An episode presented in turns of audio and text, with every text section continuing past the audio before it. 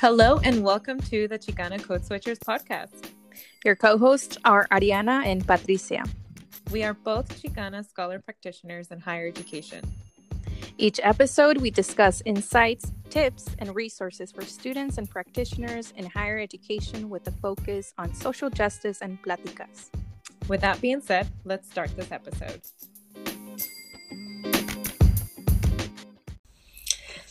Hi everyone. Uh, welcome back to another episode of Chicana Code Switchers. Um, my name is Patricia. I'm one of the co hosts for the podcast. Hi everyone, and Ariana here as well, the second co host. Welcome. For a recap, this is the part two of um, part two part series um, for the episode Critical Reflections of Latin- Latinas in Elite Spaces. Um, what happened, again, if you haven't listened to it, um, please refer back to the first episode.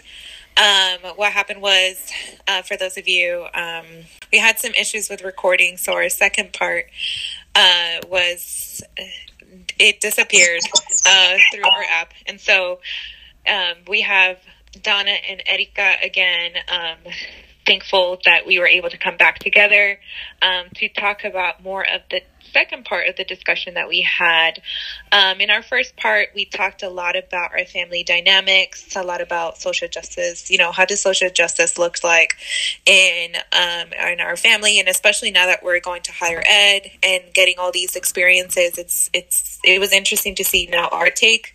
Um, in the second part, we're going to discuss more about law school um, from their perspective, from our guest perspective, and also just have some uh, some questions um, Ariana and I will that will ask throughout the episode. So we're gonna first get started. So Ariana, go ahead.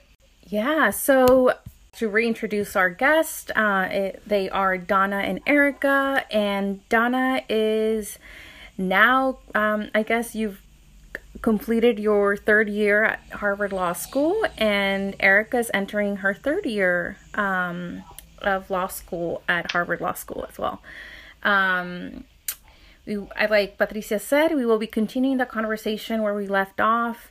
Um, excited to to have you both again here. So please, you know, say hello to our audience. Either one of you. Thanks, Ariana. Thanks, Patricia. So we're all coming back together um, in the month of May, uh, two over two months now into COVID nineteen, and from our last conversation back in March, uh, we all started. Uh, we ended the episode talking a lot about the structure of uh, law school, and I, I, am gonna find it very interesting how you all think about how even like the um, the field in law and you both as law students how your program and your transition because for uh, donna you are now a graduate um, and just experiencing coming into the job market in this way um, could you all like talk to us about what your experience has been or what are some insights that you've that you've gained so far from what has happened and developed as the pandemic keeps evolving yeah, so I can give um, a little bit of the perspective of someone who technically graduates in eight days um, and just sort of the ways that the pandemic has just practically had an impact on the um, the ability of a lot of us to start our jobs. I think the unfortunate reality is that um, a lot of us will not be starting our full time employment this year. Um, it's sort of those announcements have come from public interest jobs and you know big law firm jobs that we will not be. Many of us, perhaps most of us, will not be starting this year, um, which raises a lot of um, concerns obviously for students who were trying to who are now trying to figure out how they're going to financially support themselves and perhaps their families until their full-time job starts. Um, now that's sort of a question for everyone around the globe right now right is just finances and how do i financially support myself? So it's not something unique to law students. Um, but you know that sort of is um, the world that a lot of us are are navigating I think, um, you know, I've done a lot of work in the past couple of months around the bar exam and figuring out, you know, how do we now think about even just licensing for attorneys, right? Because you would need that a lot of times to start your job, or you need it to happen pretty quickly thereafter you start your job. Um, and what that means for folks that are trying to get access to legal services during a pandemic if there's just going to be less lawyers um, available on the market. So, um, a lot of sort of unknowns going on right now. Um, you know, even though we've sort of been told that we will not start our jobs this year, a lot of us sort of haven't been given concrete start dates, so we don't really know when we'll start. So, um, you know, it's obviously these are sort of surreal times and incredibly um, unprecedented, at least in sort of my young life. But um, it's a lot of a lot of questions moving forward that still don't have answers. Mm-hmm. And I'll say, um, from my perspective, of someone who's going into my last year of law school, um, at Harvard, they've been saying um, sort of to prepare for the possibility of being online, to prepare, prepare, prepare, hmm. um, but not really giving us any assurances about what's actually going to happen so that we can actually prepare. They're just telling us to prepare, but what for, I don't really know. um, and so I think that like it, it's it's it's hard to plan. Um, a lot of universities are coming out and saying they're going to be only online. Other, other universities are saying they're going to do some sort of hybrid model. Um, either way, I'm intending to go home and stay home, I think, for most of next year, if not all of it. Uh, mostly because I don't think that the law school experience will be anywhere um, where it was before. I think that the law school is going to be scrambling to put together something in person, uh, but it's going to be, uh, I, I think it's going to be really complicated, restricted, um, I, don't think it's going to be worth um, coming back to campus for it. And I think that the only reason they're going to put it together is so that they don't have to dramatically reduce tuition. Mm-hmm. They're basically, yeah. I think, just throwing it at us so that um, so that you know they're not literally just Zoom University. Um, and I and sort of what I'm picturing in like a hybrid model where they're inviting people to come back to campus is um, classrooms with students in person and potentially professors zooming in still. Um, and uh, I don't know if that's actually what would happen, but that's sort of what I'm picturing in my mind, especially when I think about how all of our professors are generally pretty elderly. Um, and mm-hmm. um, I don't know. I think I'm also have a lot of concerns about staff and um, how our cafeteria and our custodial workers are going to be um, not adequately prepared is something we're going to have to fight for to get them, um, you know, protections, just like we were doing towards the end of the semester uh, when this was all happening. Obviously, it'd be great if there were people on campus, then that there was employment for our cafeteria and custodial workers. But that, uh, you know, that employment, if it it becomes lethal, if we don't have the protection, um, it, I, I don't trust Harvard to provide that protection. So hmm. I don't know. I have a lot of thoughts about next year, but ultimately, I think I'm going to end up staying home. Yeah. Yeah, and then following along the lines, both of you have been um, present, and especially I've seen Donna, you writing some pieces about um, how do we advocate for um, upcoming graduates and potentially future graduates. So, Donna, could you talk about um, some of the writing pieces that you've that you've written um, about this issue? Yeah. So um, after a lot of universities decided to go remote in March, um, you know, everyone's sort of lives were upended. There were a lot of uncertainties. People were left without housing when they were kicked off of university housing. Um, there were just so, like, a number of different ways that the pandemic and also the university's handling of the pandemic um, has impacted students and disproportionately impacted low income students, students of color, um, students whose homes are abroad and couldn't mm-hmm. travel home or were barred from traveling back home. Um, so it created a lot of issues. And so, um, you know, as someone who um, is now almost graduating from law school, the, the next thing on everyone's mind is studying for the bar exam. Now, the bar exam um, is an exam that is incredibly tolling on folks. You know, I started studying on Monday, and it's something that takes, you know, all day, seven days a week from now until your test day. You know, it's not something that you can kind of, you know, half ass or take a lot of breaks from because there is so much material to know for that test.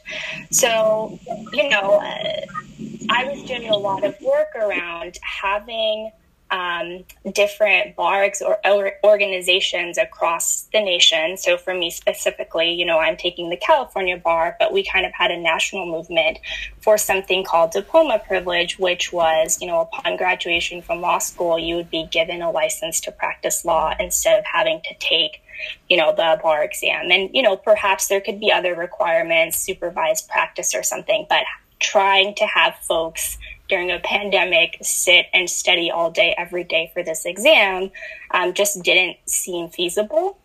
Um, there was also just the second issue of you know the bar exam happens in like massive convention centers with thousands of people in them. So it's sort of like um like how how are we going to do that in the next um, few months? So it just didn't seem like it was going to be a smart idea um, so I did a lot of pieces around that. I wrote a piece around, you know, how the bar exam, you know, I personally don't think it measures competency, but um, even if you sort of went along this thought thought exercise, there's no evidence anyway that the bar exam measures competency. So why people say it does is beyond me. Um, well, I mean, I have my own ideas. It's it's a massive business actually to um, study for and take the bar exam that generates millions of dollars of revenue every year. But um, so anyway, so I was doing a lot of work around that. Um, and I know that there were a lot of other students that were advocating in a number of different ways, both for law students and, as Erika mentioned, for staff members, um, for other folks affiliated with the university. So, I mean, I think what was um, sort of an unfortunate necessity, but that like I guess was I don't know, I, I, I like to see was there was a lot of advocacy that came out of universities booting people off campus. Um, so, you know, I think like as folks are trying to, to finish their law school semester, they didn't really have that much time to be focusing on their classes and attending their lectures, right? Because there were very real problems that needed urgent um, and critical solutions. And so folks are putting a lot of energy into that. Um, now, our law schools do law schools care about that? Do professors care that you didn't have that much time to dedicate to their classes? I don't know. We'll see how grades and gradings turn out for this semester. Um, but yeah, so there's just a lot, a lot going on the past few months. I, so after COVID 19 started becoming a real big thing in the States, and mid March happened, and they sent us home. Um, I also, I mean, I got, uh, I was living in the dorms and I had to find new housing. Luckily, um, a good friend of mine let me stay at her place, so that was like a relatively quick fix. Um, but the two big things that I ended up focusing on were um, one, uh, joining in on the student efforts to try to support custodial and cafeteria workers, um, which ended up being semi successful in that mm-hmm. um, one of the big demands the unions had um, to continue uh, protections and pay until the end of May. Um, that ended up uh, happening, although I think my fear then between March and May was um, at Hopkins, my alma mater, um, the university gave a similar promise and then backtracked on that promise um, like a month or two into it when people had already um, been relying on that income to come in until the end of May. And that gave me a lot of anxiety that Harvard might do something similar. And even even with a guarantee for pay and protections until the end of May, um, the other thing that gives me a lot of anxiety about COVID 19 and the staff at the law school is there's inevitably going to be huge layoffs um, coming. Uh, I mean, right away, um, especially if we're not going to see a lot of students coming back in the fall. There's always layoffs that tend to happen in the summer, um, but that's going to be really exacerbated by the fact that we're no longer having on campus summer programs. Um, and then potentially you know, a very empty campus in the fall. And I think the university doesn't have any problem with this because they're going to fire everybody and then they're going to rehire new staff whenever we're ready to come back. Mm-hmm. But we're going to lose so many valuable members of our community. I'm thinking about a lot of our like custodial and cafeteria workers who've been working here for decades, like literally two or three decades. Um, and they're, and, and I'm really anxious that they're all going to lose their, their jobs um, and then new people will be hired back um, when it's time to come back. But we'll be we'll have lost so many people of, this community that Harvard just does not care about because they're not faculty and professors. But for me, it's a huge part of the of the HLS campus that we're potentially going to lose, and that scares me a lot. Um, and um, the other thing that I was sort of paying attention to was this idea of credit fail grading, which we did get at um, HLS, but um, not without a lot of student advocacy on that end as well. And uh, most of my professors were supportive of it. I did have two professors who were making a lot of like sort of snide joking remarks about how students just want to slack off, and that's the reason why they wanted um, credit uh, fail grading, which to me is just.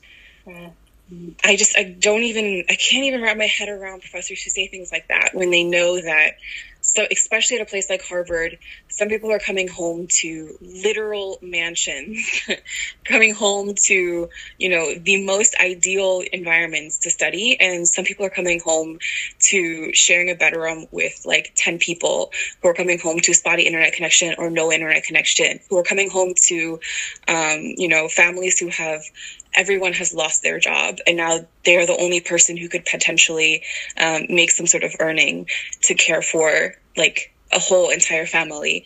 There it just the discrepancy in what we're coming home to or if you even have a home to come home to mm. like it's just so huge. I could not possibly imagine having online education um, that isn't uh, credit fail. So i yeah that has been really really I mean, it shouldn't be shocking at this point, but it was really upsetting to see some of my Harvard um, peers uh, super upset at this switch to credit fail grading. I mean, it's just been, um, it's just crazy how, you know, how suddenly all of this changed everything and also exposed a lot of, you know, like you mentioned, a lot of uh, discrepancy. Uh, um, I guess it, across the board, it was just assumed that people could go home, right? And that they could just you know, help them pack and leave. But some people, like what you mentioned, Donna, earlier, is like some people are international students and they can't leave the country because they're stuck here. And uh, the custodial workers, you know, relying on, on working at Harvard or working at, you know, on their jobs to sustain their family. And, and this break or what seemed to be a short break is now being extended and that's gonna definitely have an impact, long lasting impact, not just on the, the staff, but the students themselves on the experiences that they may or may not have. And like you said, um, Erika, like, um, what's, you know, is it even worth it going back to campus, right? Um, if everything's gonna be online. Um, so I guess like, would it be possible to, um, like talk about how the classroom exercises don't translate in real life um, practical examples? Like I think, and and by that question, it's like also interesting how you all like, and, and when it comes to the classroom, um, I'm pretty sure that this happens across all fields where reading a bunch of you know different scenarios and all these things, but when it comes down in, in our face where our field must have to act or do something about things, they always default to the status quo. They always default to their level of comfort. They don't actually go out to solve any of these problems. If anything, they, they create more because of their either their lack of action or the action that they ended up taking. Yeah, I mean, I can start because that, that's a big question. I mean, I think so. I'll start off by saying I think I've gotten a lot of messages, and I think Erika, you said this too earlier, from folks being like, "Is it worth me going back? Like, should I start law school this fall? Should I defer? Should I take some sort of leave or gap because everything is uncertain, or my school's going to be in person and I don't feel comfortable, or um, it's going to be remote, and is that even good for my learning?" Um, I mean, I, never, I can never specifically answer that for any one person, I guess, but I can say this. At least for me, um, the classroom experience at law school wasn't something that I enjoyed, and I don't even think it was helpful for one, the bar exam, and two, for actually being a practicing attorney. Um, and we had talked about this a little bit in our last session, but you know the the law school classroom is it seems first and foremost designed to like weed people out of law school. It, it very much feels like this hazing environment where you know you're answering a set of questions based off of a hypothetical from a professor in front of nearly 100 other people and your professor is pressing you and pressing you and pressing you and they sort of do this under this guise of like, we're teaching you to think like a lawyer. Um, and now that I'm uh, studying for the bar exam, the first thing that they tell you is like, throw all of that out. Like, I don't know, like whatever thinking like a lawyer meant for your law school, throw it out because we're just going to learn all the rules for your state. And like, that's what we need to learn. And now that I've been studying for what, like day three today, it's like all these rules that I didn't even learn in law school. So I'm like, why did I go to law school? But anyway, um, so you know, and then you take all of that knowledge and you um, think about how you can apply that to your practice, and it's it's not even transferable. I mean, it's not like you're doing these hypothetical exercises in your life. It's not that you need to know each and every rule across whatever number of subjects to practice law. So it's just hard to see how everything fits. And it just sort of seems like it's this institution, law school specifically, and then the bar separately. It's something that is used to keep folks out, folks that don't meet whatever expectation, thres- threshold, means of uh, presentation, whatever, keep them out. Unfortunately, that translates to low income students, folks of color, immigrant students, right, who aren't sort of um, used to this or can sort of navigate this. Um, so then, to sort of your question, um, Patricia, you know, it's not that law school is training folks to respond to the gross inequities of our country or our world. That's not what it's training you to do. Um, it's not training you to think critically about power and structure because law school is an institution. The legal profession is very much an institution. The courts are an institution. Um, so it's not training you to challenge those, at least not explicitly.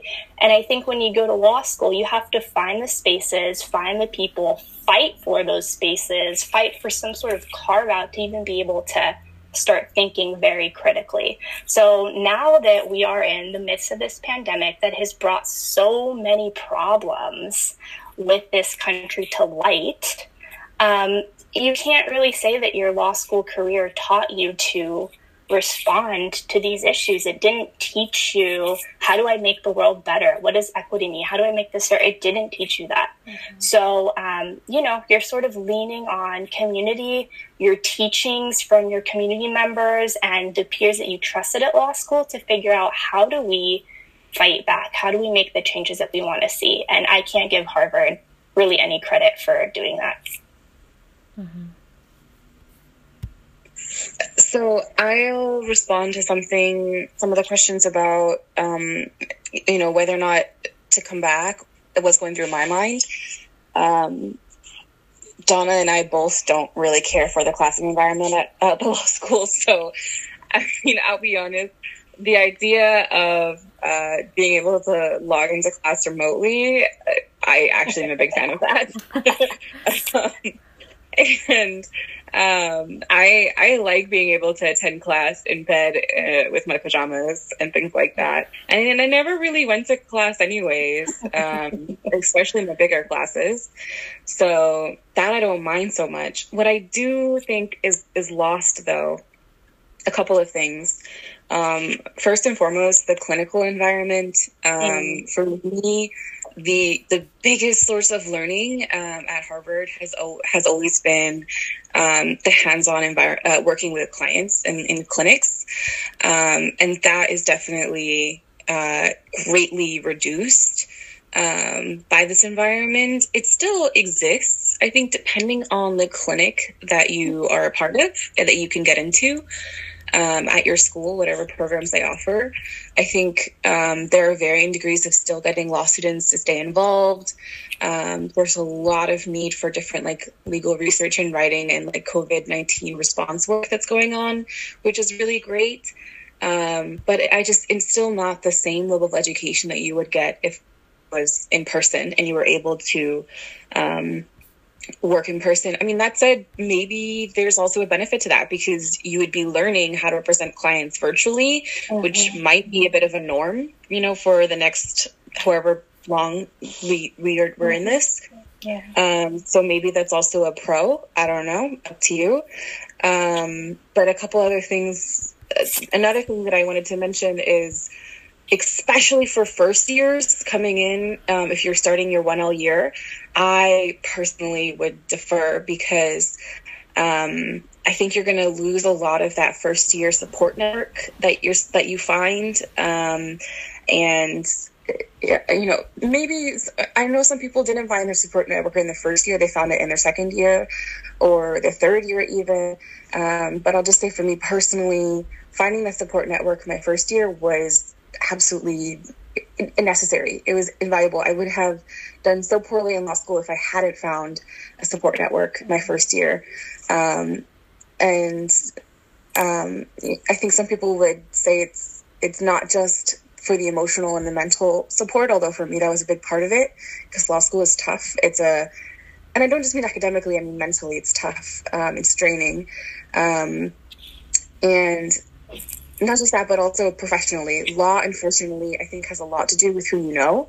Mm-hmm. Um, and both of my summer jobs, I think, um, I think I was really aided in deciding where to apply and in getting the offers based off of who I knew coming into the interview. Um, and I think that's going to be a lot harder to build those connections online, um, like significantly harder. And it's also going to be harder, I think, to build connections with um, professors and, and, and, other sort of more professional relationships. Um, so I, I think that's something to be conscious of. A lot of my law school experience was not going to class, but it was spending time with my friends, which was super useful to me in so many ways. It was um, going to clinic, which I said is the biggest learning learning experience I've had at, at Harvard. Um, going to uh, events, just like stopping by different random ones, different seeing different speakers, um, going to different um, conferences, things like that. Um, that's where that's how I met Ariana.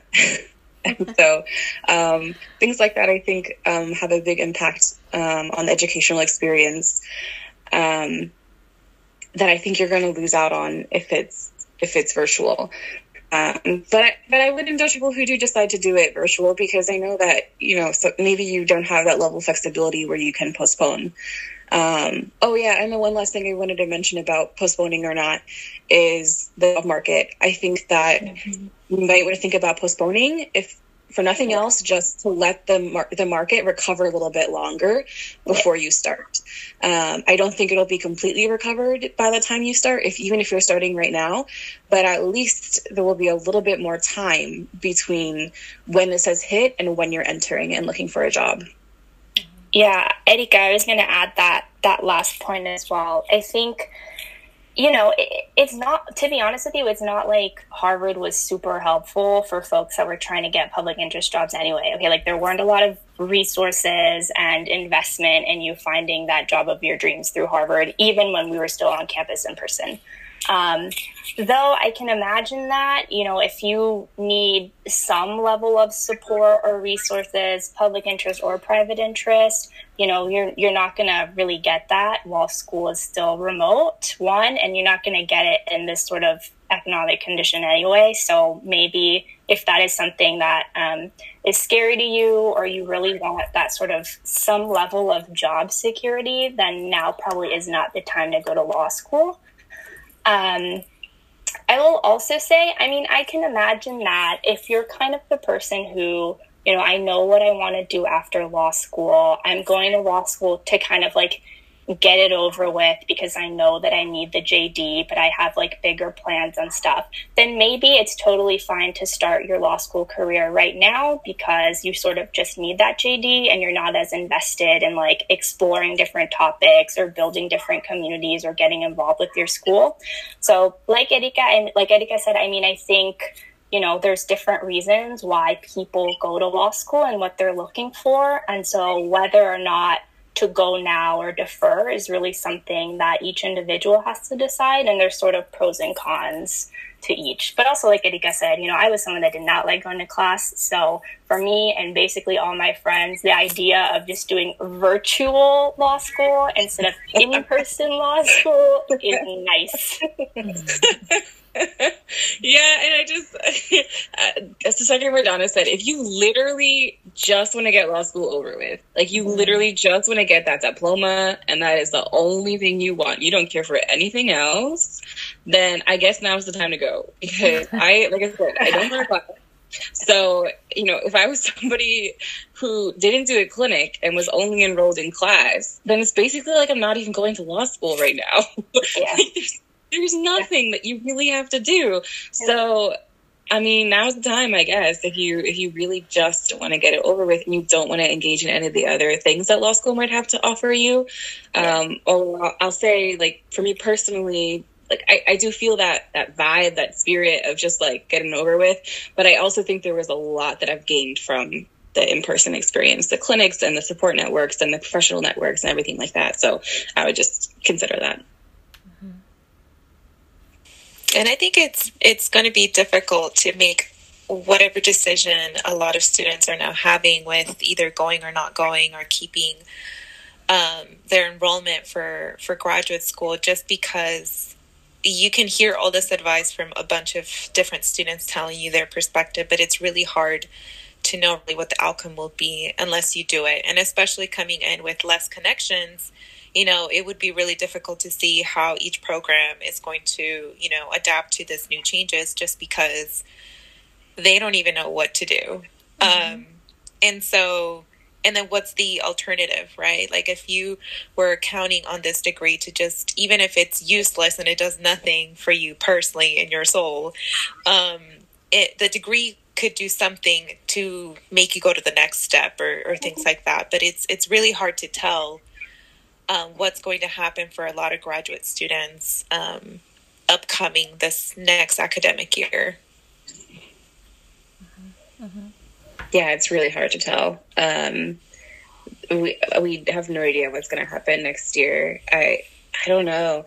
I mean, I feel like you know, in an ideal world, I wasn't completely like these universities weren't just giant corporations. Then we would have a way to um, do education in a way that makes sense from home. Um, but I have a feeling that the university is really going to push for some sort of hybrid in-person model, literally just so they can charge full price tuition and justify it. Um, so I don't know. Honestly, I'm more un- not thrilled about a hybrid model because I have no idea how I'll be able to do a class which is like half people are online and half people are in person mm-hmm. which i don't even know if we're considering that but i just i have no idea how that would work i feel like it would go really poorly um, because the people online would just sort of get lost mm-hmm. and yeah. not be able to go there Erika, to that point, I think some schools are considering that hybrid model where essentially if you're like if you're immunocompromised or if you live with folks that are immunocompromised or if you just for whatever reason feel uncomfortable going to an in-person class you'll have the option to join online but you'll also have the option to go in person. It it's unclear how it's going to split who's going to show up in person who's going to show up on zoom you know is it going to be the same price for everybody? How is it going to work no one knows anything like there's no answers but they are actually like that's what they're considering and i think to your point Anika, guys, just because they want to be able to charge full tuition so they're coming yeah. these like weird creative ways to be able to do that. I mean, I took a class this last semester where one of our we had three professors and one of them was online and they hooked it up to where um, this is when, back when it was still in person, where we were all in the classroom and one professor would just randomly say things every now and then. They hooked up him up like to a speaker to the room, and it was like like a ghost would just say something. like all of us would just sort of be startled. We're like, oh my god! Like we kept forgetting that he existed because it's just how else would you know he exists except for randomly sometimes he would say things and i just i think about that experience uh, about you know the possibility of a hybrid model i just i don't think it would work i we'll see if, what happens at the end of the day i'm just trying to get this degree so i will sign up for it i guess but um i i do think that i mean like in the greater scheme of things it's okay. Like I try to keep perspective in this. Um, I'm healthy. My family is healthy.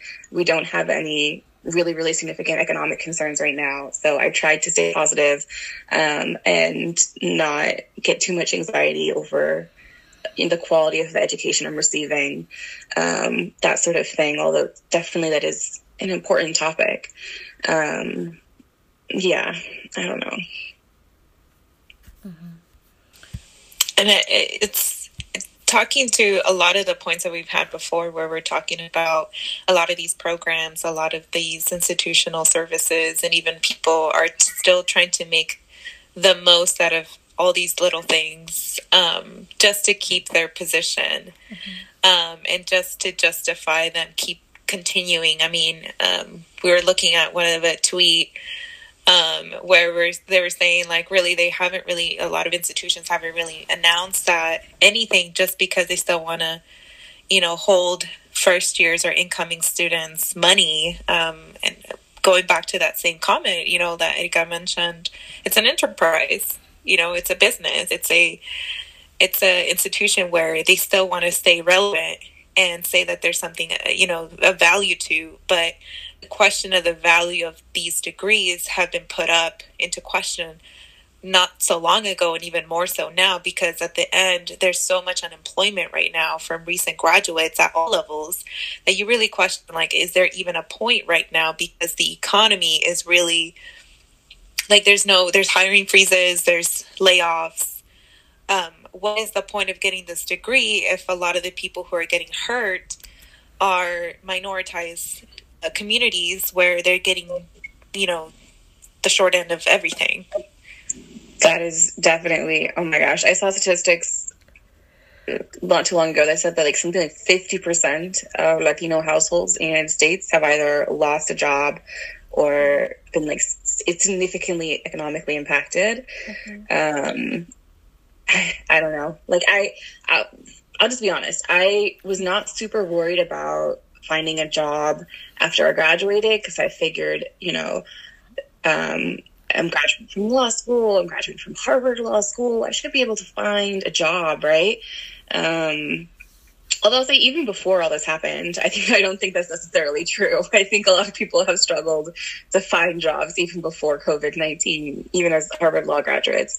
Um, but especially now, I am more worried than I was before. So I think I'm to sort of answer that anxiety within myself. Um, I am trying to do things to sort of pretty up my resume a little bit more, I guess. Um, yeah, trying to learn more languages, trying to maybe do a, a clerk. I mean, I was already thinking about doing a clerkship, um, but now I'm thinking more like I want to do a clerkship because it looks good on your resume. Um, just briefly, a clerkship is when you go work for a judge after you graduate and you basically do all their like legal research and writing. Um, I don't think it's the most exciting thing in the world because I'm not. Um, well, I guess I shouldn't say that on this podcast. I'm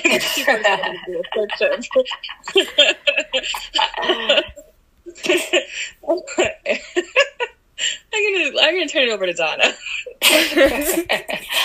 um, I mean, it's it's a little bit of a hard question. I think um, for folks in law school and that are now graduating law school, it's really easy to be um, really pessimistic, and everyone's like, "Oh shit! Like, why did I spend all this money?" Um, as a side note, as a requirement to you receiving your degree or graduating or whatever, you have to do like your um, financial services like exit survey thing so that the school could show you like what's your debt what are your payments going to be how much interest has accrued like all of us have to do it in order to graduate. So we're like literally you know it's like march or april right when this pandemic is just hitting everyone so hard and they're like oh by the way like you they send like daily emails being like please look at your loan balance please look at your loan balance and like me and all of my friends are just like, how dare they? Like, you know, these are the sort of like, this is the world we're living in. And they just like want us to, they want to make sure that we know what our loan is and what our payments are going to be and when we may need to start paying these payments. Um, so, you know, it's just another reminder that, like, the school and frankly, the, federal government does not care about a multitude of um, people.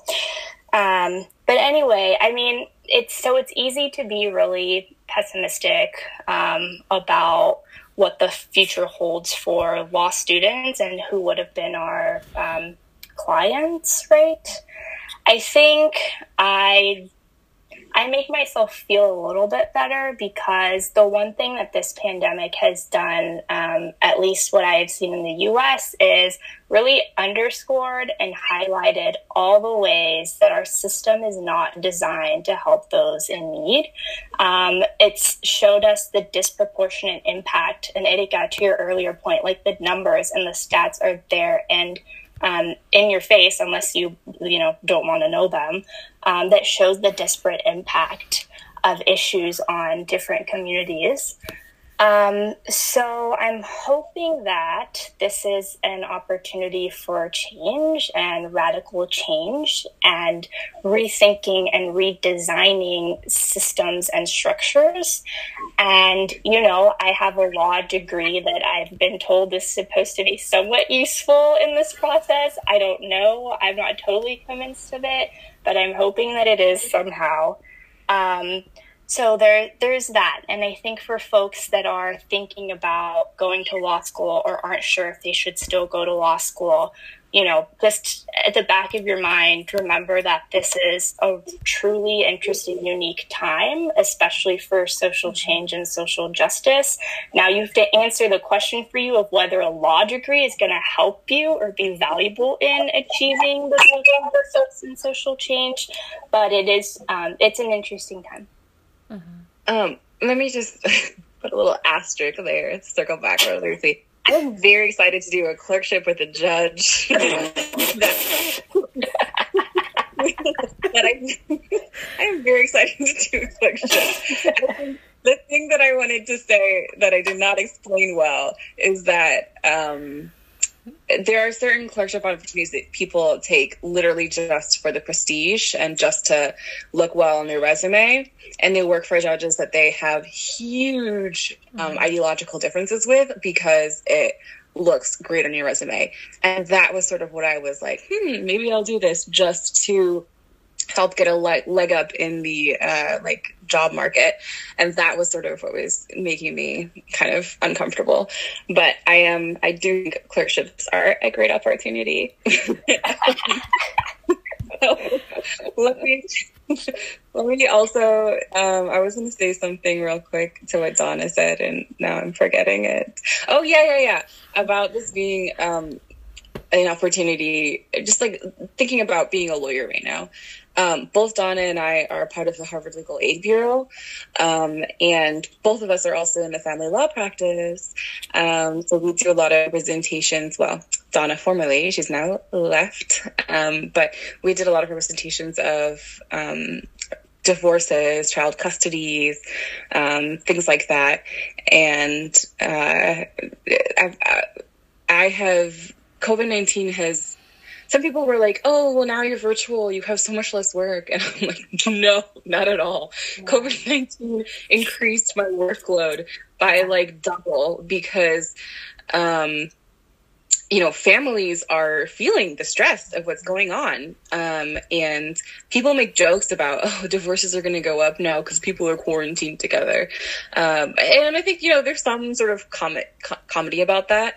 Um, but it's also very, very real that mm-hmm. the rates of DV are skyrocketing right now. Yep. Um, that, uh, you know, families are having to make these horrible decisions, these like really, really horrible decisions about what do you do when you have children going back and forth between two households and those mm-hmm. two households are able to um, you know, protect themselves different degrees. Let's say you have one household with an essential worker who is a grocery store grocery store worker who's constantly in contact with the public, or who's even I've even seen this problem come up with um, higher wage jobs as well, like doctors, um, you know, nurses, uh, delivery drivers, anybody who's an essential worker who's working with the public right now um, is at a higher risk of contracting COVID 19, unfortunately. So, what do you do when you have that situation in one household?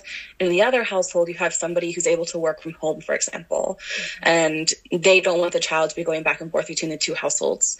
And what do you do if, in addition to that scenario, the person who's able to stay home, maybe they have a pre existing condition, maybe they just survived cancer or something like that. And so they also have some like real serious health um, considerations.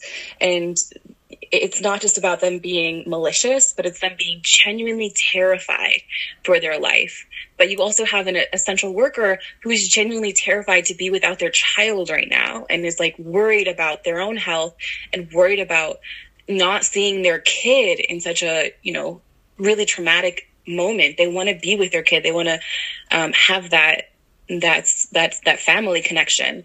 So these are really really hard questions like really hard questions um, and i feel really privileged to be at the clinic and grappling with these problems with my clients. Um, so I think that has been really valuable and, and difficult to deal with those questions. Um, the housing law practice that does eviction defense has mm-hmm. been quiet for the moment because they really lobbied hard and got some good protections for renters. Mm-hmm. That's all about explode at some point soon because you know, people are these renter protections are only going to last for so long. At some point, the states are going to be like, "Oh, you got to pay rent," um, and then the courts are going to like it's just going to be this huge landslide of people who, you know, every Thursday used to have like 30 people going in front of the court. Sorry, 300 people going in front of the court for evictions. How many Thursdays have passed by where the, all those three people were not going in front of the judge? Now all of them are going to show up in front of the judge. Like it's going to be a landslide of eviction hearings that are going to be happening. Um, so that that's coming up soon. Um, you have unemployment benefits, same sort of deal as with housing. Um, there was a really big, um, there was a huge expansion of who can qualify for unemployment and how much money you get. That's also starting to reach its limit. All of a sudden, you know, these programs are like, we can't really afford to keep doing this for too long. So now, you know, that that's an area that needs more attorneys. Uh, there's also a, a, need for people who lost their jobs just before the state of emergency and COVID 19 really kicked off, who don't qualify for a lot of those expanded programs and, and additional relief, um, who also need attorneys to help them get those benefits. So there is like a huge need for attorneys right now. Um, you know, so even though if you do end up working as an attorney during this time or as a law student, who has attorney privileges to some extent during this time, you will be working remotely, most likely, but you will have a lot to do.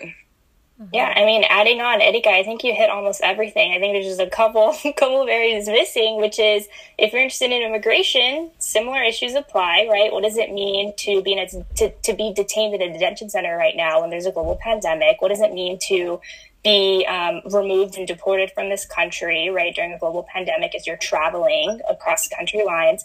Similarly, in the criminal legal system, what does it mean to be in prison right now um, when there are outbreaks happening left and right? What does it mean for your due process concerns if courts are shut down or they're going virtual or the backlog is rising? So there's a number of different legal issues everywhere. Um, I wish that we had been granted diploma privilege so that those folks that are graduating law school now could um, could help. Right? We we can't. We're going to be sort of there's going to be a lag between when we can graduate and when we enter the legal profession, which sucks. But there is um, there's a lot of work to do, Erika, as you mentioned.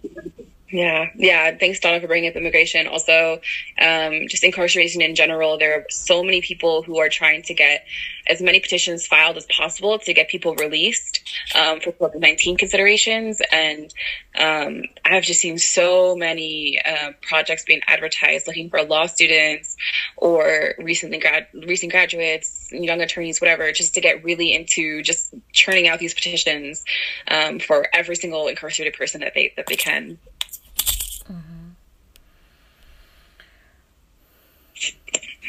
Yeah, I mean, it's there's so much even even at Harvard, right? Weren't there two? Um, wasn't there a case, or I don't know what happened with that case with the three students that were being like advocating right for that.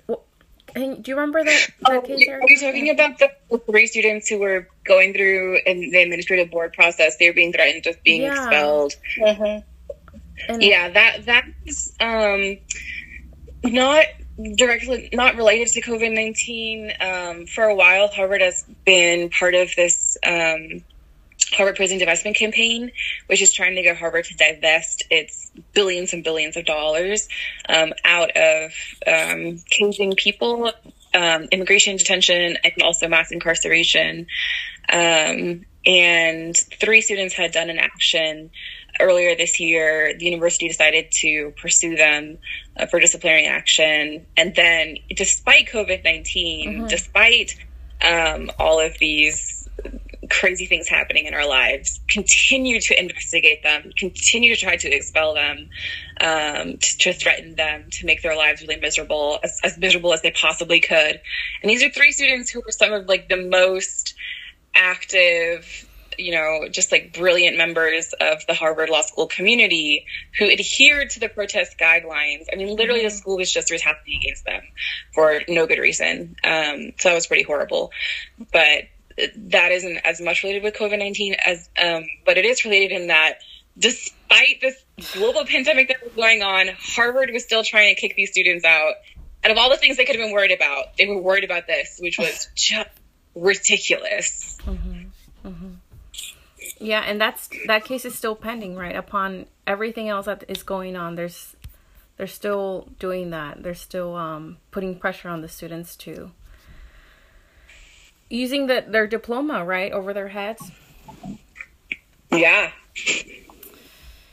Gosh, well, um, I guess something else that was uh, left pending from our conversation last time was about um, how things don't change because people are invested in keeping their lifestyles. So we're talking about, you know, Harvard Law School hasn't prepared you to, to handle a lot of things, but it's also um, left upon the people to you know once you apply to law school you're expressing all the all these things that you want to do all these changes that you want to do in the world but then end up working for big pharma corporations etc so there's like some sort of contradiction right there, and maybe you can both briefly touch on it. Um, what are your thoughts on that?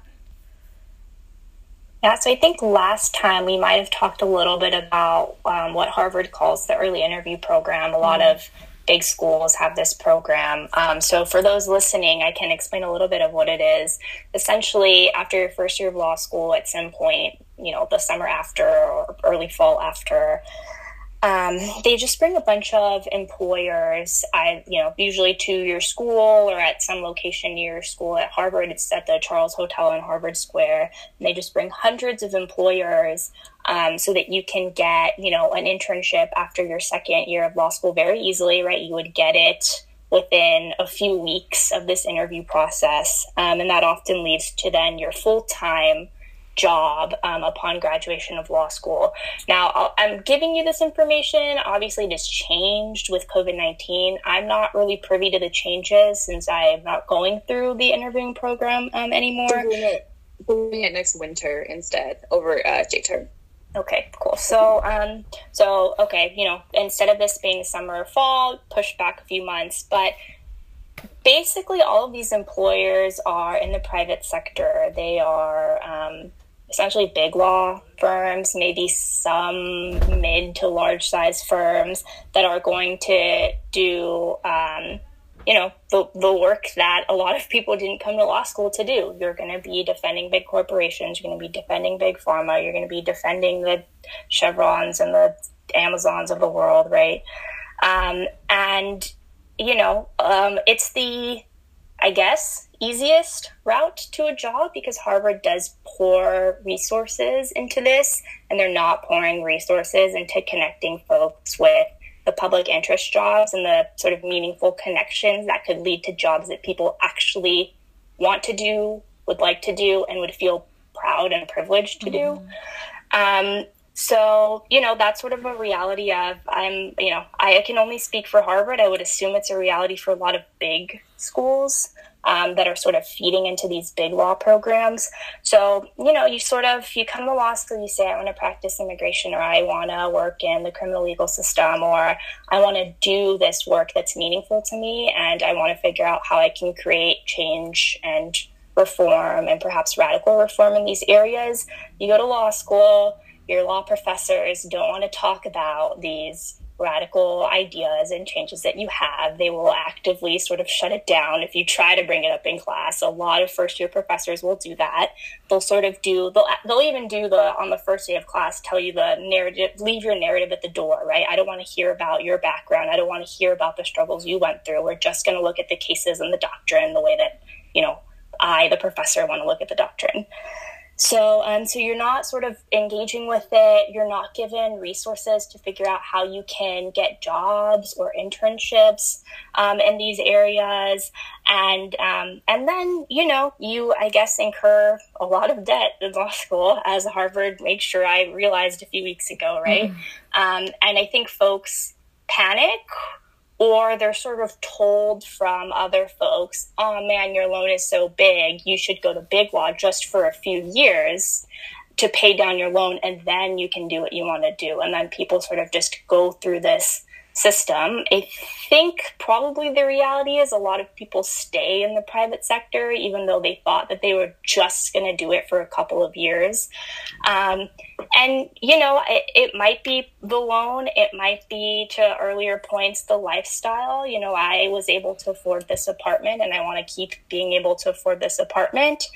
Um, so, you know, but I think, I do think that, you know, institutions like Harvard Law School sort of facilitate that transition into this big law world rather than put support and effort into figuring out how they can get students to do what it is that they want to do.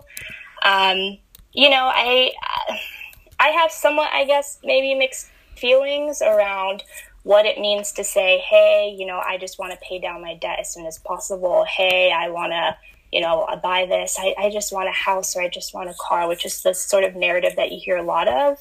Um, I think it's just important for folks to realize that when you want that, when you when you're doing the work to buy your house or your car, um, you are a lot of times actively harming and injuring um, our communities that's that's the unfortunate reality and you need to i guess justify yourself why you're going to do that harm um, in exchange for your finances and income mm-hmm. um, i think it's just interesting how the justification happens and they like people empowered especially a lot of i'm assuming harvard alum come from wealth and and connections and privilege. It's interesting how they're not willing to put themselves in a position where a lot of actual uh, people are in, where they have to struggle and have to mm-hmm. budget and have to do this. Like they're not willing to do that themselves, but they work for these corporations that just exacerbate those conditions, those the very same conditions that they don't want to go through, and make it worse. Yeah, yeah. I feel, I was going to say kind of similar to what you were saying, but like the mindset for a lot of Harvard students, it I need to do big law or I'll end up living in a cardboard box on the side of the street mm-hmm. because I'll be making under 100K and I can't live off of under 100K. Like, that's just, I could not even imagine a life like that, you know? So, um, uh, I, I do try, I try not to judge people who are in a situation that I, and personally, I don't have to face those questions. So I know there are people at Harvard who are coming from backgrounds where um, maybe you have to financially support like a large number of people in your family. Maybe you have to pay for a, lot of things, things that I don't have to necessarily think about because my parents were the first to go to school, and so I have a bit more of a cushion. I try not to be, you know, judgmental of people who are facing decisions that I don't have to make. But I also know that Harvard, by and large, is filled people who are coming general generational wealth and who are deciding that they cannot leave that um, sense of comfort and wealth. Um, and that is why they are um, picking up these big law jobs. Not because they're trying to pick themselves or their family up, mm-hmm. not because, um, you know, they these, these responsibilities, um, but that they cannot otherwise fulfill. Um, but but because they don't want to leave their their economic comfort.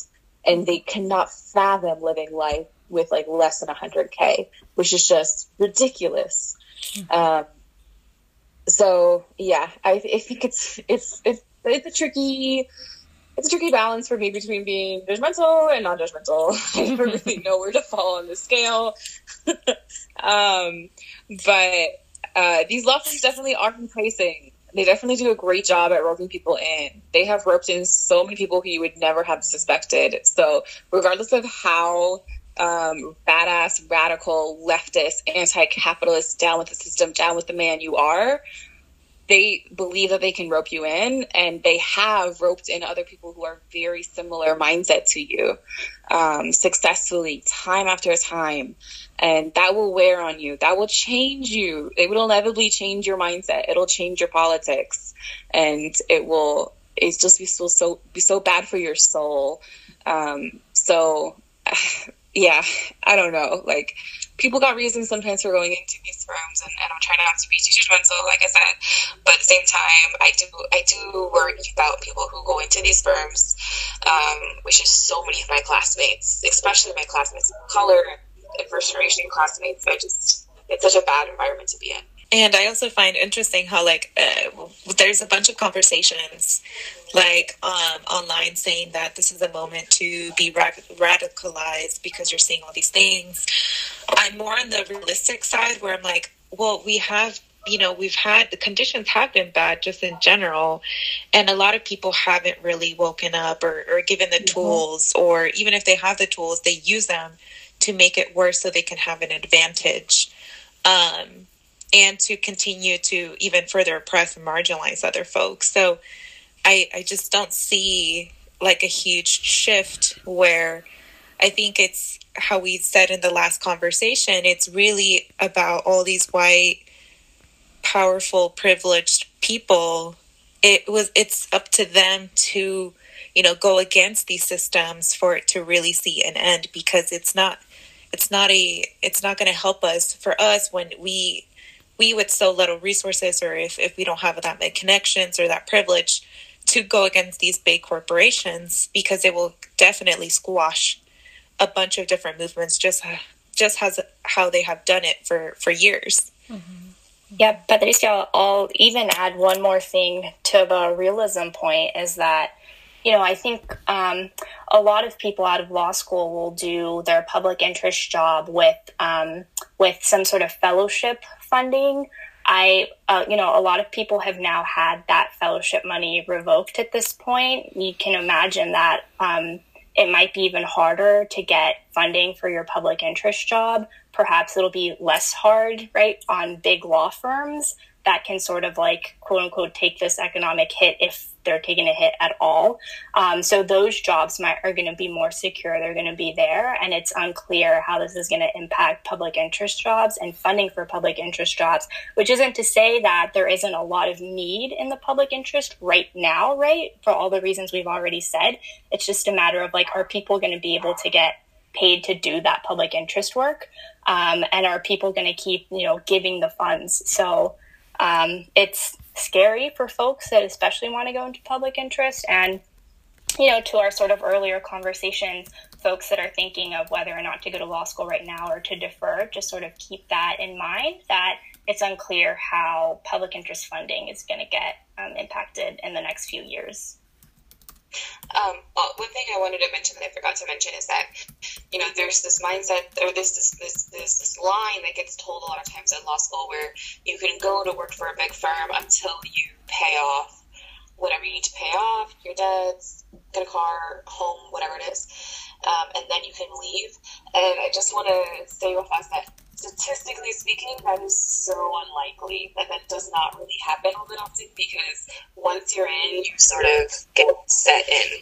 So, um, you know, people all have their own um, places of where they're coming into it and values and whatever. So if you if you want to do the attempt, great. Uh, but I also I also try to not think of just in general in life, I'm trying to look at people who've done it before and see where they where they struggle and try to learn from that. And so I think it's important to realize that that's going to be really hard. And when, if, if you do end up going into big law just to do whatever you need to do to pay off whatever you need, um, always have an exit plan. Um, and also to Donna's point that she just made, um, I have friends who are going into big law firms right now, and even those big law firms are starting to make huge cuts. So, and it's because it's, it's for the same reason that Harvard's making cuts. Harvard has more money than like 27 countries or something like that. Something absurd, like an absurd amount of money. But they're still making cuts because they don't want to because they just love being that wealthy. For the same reason why jeff bezos is now said to be a trillionaire yet amazon workers are like making below minimum wage and not allowed to take bathroom breaks and not don't have ppe things like that. Like even the absurdly rich companies are still not satisfied with how wealthy they are all the time and are not going to like dig into their coffers to protect people right now. Mm-hmm. so even the firms i think are going to take uh, big hits. Yep. to everything you both said, um, it's just ridiculous. Um, this the times that we're you know going through, and also what's being exposed. Um, I think given that the fact given the fact that this is gonna you know take much longer than people want it to, um, I think you know more people and more more of our communities are going to be affected in different ways and i think it'll be up to you know lawyers like yourselves who are connected to those communities to help them out you know? Um, donna um, so no pressure but pass that bar. Um and i'm excited for the both of you. Thank you you know so much for taking the time to join us today and for highlighting all of these issues and and just providing us with your perspectives because sometimes you know like we hear so much in the me- media we hear so much in the news and it's just like bombarded. It's just like who do we believe and who do we trust? And it's just great to hear from real people who are witnessing these things and are preparing to be you know like um more empathetic and more um, helpful to our communities and in the best ways that you know actually meet their needs. Would you either of you would like to say anything else before we close off? Just thank you so much, Ariana and Patricia, for having us on and for doing this little redo session. It's been so nice to, to talk to you guys and to get to know you, Patricia. Um, Ariana, I already know Ariana, but it's always good to get to know you better. but yeah, this, this has been really great, and I what a great group of women. I I love us. Yeah, thank you both, and thank you, Erika, for also being on. I mean, this was a really nice, nice break from studying for the bar because I've been studying all day and I have to go back to studying. Um, this was really nice to sort of like remember why you know mm-hmm. sort of put put myself through the three years of hell that was law school, and then now putting myself through the next few months leading up to the bar exam right it's it's for this community it's for all of the mm-hmm. issues that we've talked about across the last two segments and um, so thank you very much for having both of us say how much I love Donna, who's mm-hmm. graduating now. It's almost graduated. Um, I just want to say there are so few um, Latinas in the legal profession. I think it's something like 4% or something like that. Um, and Donna has just been such a big inspiration and role model to me. Um, so I am just so happy and so proud of her for for doing everything that she does. I mean, she's really just she has such a good balance of like not caring at all about law school, but also just killing it. Like everything so well, but also yes. she just doesn't care. So it's just very it's a balance. And strikes, Donna strikes it so well. um, Thank you very much, Amiga. I mean, it's nice to know that as I leave, you're unfortunately sorry you're going to be there for another year, but I sort of leave leave Harvard in in good hands, and I know that you're going to continue mm. to always fight for what's right and um, continue to call out Harvard for all the really fucked up stuff that it does. yeah, and thank you, and thank you both so much. Um, I think from this conversation is just knowing that all of us we actually have more choices than we think and that mm-hmm. if we mm-hmm. all come together and, and really make time to i mean i think this is the reason why ariana and i made this podcast in the first place was to really connect with really great amazing mm-hmm. people to realize that don't follow all the rules um, because the rules aren't really set up to make you a great critical thinker. Um, it's really there to put the system still in place, and that mm-hmm. if we all come together and dedicate some time to be with each other, I think we can do really amazing things. Yeah. Exactly. well, thank you both. It's been a I really have enjoyed our conversations. I hope this is not the last time. Please let's stay connected and let us know how we can support you all and good luck with everything and stay safe. Okay, bye. You too. Thank you both. Bye. Bye. For our POC business shout out goes to Lettershoppe, um, spelled letter L E T T E R, shop S H O P P E. Um, it's art by Dina Rodriguez. Uh, she describes her illustrations as art from a queer, fat stoner babe. You can shop size inclusive apparel and posters. Uh, Dina also is a podcast host of Women of Illustration. She has a great uh, TikTok and Patreon account. Um, that includes resources to learn how to sell art as an artist, or if you're considering starting um, or upgrading your business. All the details of uh, this business will be in the caption of our episode. For all of our listeners, you can email us at chicanacodeswitchers at gmail.com and send us your POC business, conference, and event shoutouts and listener letters. You could also record a listener message on Anchor app, and that way we can include your recorded message in our future episodes. Follow us on Instagram at Chicana Code Switchers and on Twitter at X Code Switchers. If you would like to support this podcast, you can Venmo or Cash App us at Chicana Code Switchers and or become a Patreon contributor. Thank you, and don't forget switch the code, don't let the code switch you.